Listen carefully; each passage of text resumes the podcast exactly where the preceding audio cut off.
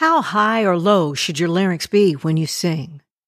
This question is steeped in controversy and misunderstanding. However, it's also vitally important for us to get it right because when we get it wrong, we're going to have some big vocal problems. Let's talk about it. Hello, this is Judy Rodman. You're listening to All Things Vocal podcast. This is the audio version of the blog you can find at judyrodman.com. Can fix you, I can teach you. So here's the controversy. Voice teachers don't always agree on what's best, and this is one of those areas. If I understand it correctly, and please note that I'm not an expert in this kind of training, the speech level singing or SLS method of Seth Riggs teaches that you should always have your larynx at the same level that you speak. However, vocal coach Lisa Popeil suggests that there are times that you would be correct to slightly raise or lower your larynx. She talks about five laryngeal positions from number one, which is very raised, to number five, which is very lowered. She suggests that some rock singing and saucy musical theater tends to use a slightly more raised position, number two, while classical cabaret jazz, and some R&B singing requires a slightly lowered position, number 4. But she warns that no one should ever use positions 1, which is very raised, or 5, which is very lowered. Vocal coach Molly Webb also advises a movable larynx and discusses the possible origins of the stable larynx training in an article on the web, and I'll leave you that link. To quote her from her article, the larynx does and should move when you sing, and not just for controversial techniques like belting. Even in classical singing, magnetic resonance imaging, or MRI, studies have confirmed that the larynx gently rises up on higher pitches and depresses on lower ones. So, what do I recommend? From my experience with my and my clients' voices, I say as long as you only raise or lower the larynx so that you don't feel your throat or experience strain or fatigue, what you're doing is just right. In fact, as a session singer, or stunt singer as I like to call it, I have to sometimes overdo this to blend with all kinds of voices and styles for recording.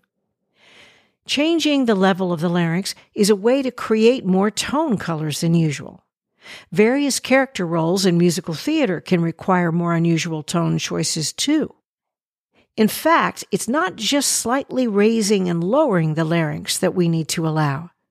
To accomplish higher notes, the thyroid cartilage, which comprises the largest part of the larynx, needs to be free to tilt in your neck. Tension in and around the larynx from trying to keep the Adam's apple stationary can interfere with these movements. What's the Adam's apple, you say? Officially named the laryngeal prominence, it's the pointy front of the thyroid cartilage that sticks out like a bump right in the middle of the neck.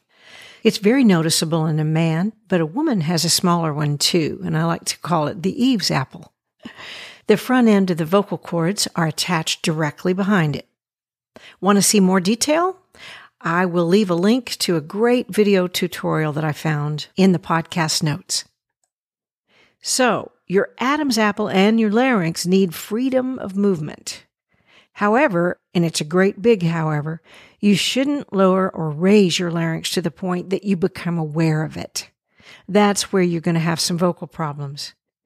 Most contemporary genre singing really should be in what Lisa Popeil would call the third position, the middle position, with the larynx freely and comfortably floating and tilting in the throat. Okay, so what can you do if your Adam's apple and larynx are too stationary, not free to move? Well, a real ninja trick I've found that works here is to get your jaw dropping and moving more flexibly in a bit of a chewing circle like I'm doing right now. A freer jaw will let the base of your tongue relax so it relaxes its tense restriction on the movement of the hyoid bone, which is the top of your larynx. To paraphrase the old song, the jaw bones indirectly connected to the hyoid bone, etc. All right, what can you do if you're raising or lowering your larynx or voice box too much?